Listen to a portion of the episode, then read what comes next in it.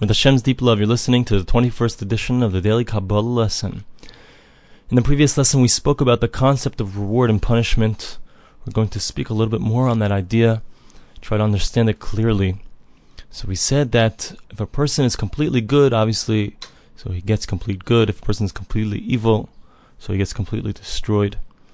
And everything, it's important that we stress that everything is completely dependent on a person's actions. Everyone has a choice. Like Hashem says himself, Hashem says, I'm placing before you the good and the evil. And of course, Hashem says, I want you to choose the good, because that's the purpose of life. Hashem only created evil in order that we have a choice, because if we just receive, we just receive reward, reward. And, and when we talk about reward, we're not just talking about, oh, Hashem's going to give us some money or something. It's like we're talking about closeness to God whatever we create for ourselves, the closeness to Hashem, the closeness to God that we create, is our eternal reward. That's the that's why people say. I don't know if everyone understands the depth of the statement, but the statement is virtue is its own reward, and that is really fundamentally true because what you experience after a person passes away, what he experiences is all of the good that he's done and all of the evil that he's done. So if God erases, so to speak, the evil that a person's done in this life by giving him difficulties and tribulations, so obviously we can't per se understand exactly how that works, but somehow it erases, it takes away, it atones for the evil that a person has done.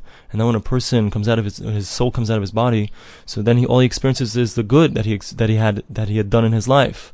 But on the other extreme, like we said, if a person is almost completely evil, and he has a few good things, a few good things that he's done. So God rewards him in this life, in this world, such that in the next world he'll be completely, completely destroyed. He'll be completely attached to evil, and evil ultimately is destroyed.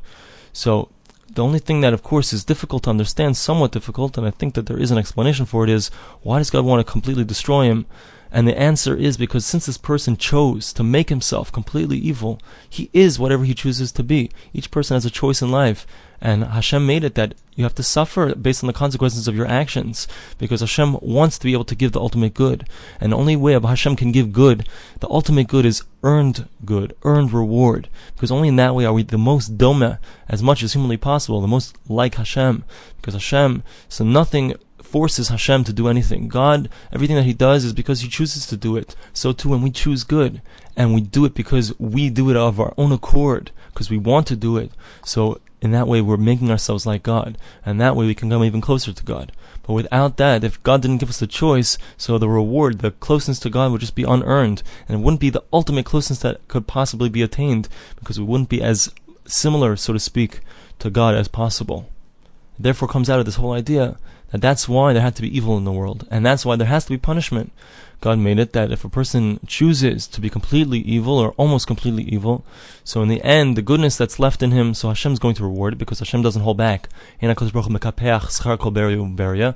does not hold back the reward for any person, even if he's completely, almost completely evil, and therefore Hashem gives him, him his reward, but Hashem gives him the reward in this world because since that person, he made himself almost completely evil, and the goodness that he had is by him. So by this person, it's something that's arai, it's something very impermanent. So therefore, he receives his reward for that impermanent act in an impermanent world, in this world. It's also important that we understand, and the Ramchal stresses this very much, that if a person, only this is only true about someone who's completely, almost completely evil and has a little bit of good. But for the most part, this is not talking about the regular guy, you know. Most people, you know, a lot of people I'd say 99% of people. So even if they're not good, they're not doing what's right, they're not searching after spirituality, they're not trying to connect to God. Nevertheless, they're not completely, completely evil. They still have something good. They're not like, they're not this, this category that we're talking about that gets totally destroyed. But most people, if they're not so good, they come into the category of people who are not so good, and Lamaisa, they do have some redeeming factors. And what God does with those people, those people not on the lowest level, but on the level above that, so is that's why there's the concept of Gehenna, purgatory, hell, whatever you want to call it. The concept of Gehenna is that Hashem purifies that person's soul such that all of the evil that a person did during his lifetime, so in the next world, before he enters into the world of the neshamas, the place where they'll be able to enjoy Hashem's shine for all time, before he enters into that place, so first he goes to a place called Gehenna, where he undergoes an incredibly difficult pain, spiritual pain, and that pain has the ability, the power to cleans his soul of all of the evil that he's done. And we have to remember again, this God is not doing this out of the hatred, out of hatred, out of out of malice, but it's all being done out of God's love because He wants to purify the soul so that the the soul can properly receive its reward. But before it can receive its reward, so it has to be purified of all the evil that it's done. And every person has his choice in life, and he has to make sure to choose the good, so he doesn't have to undergo the difficult punishments.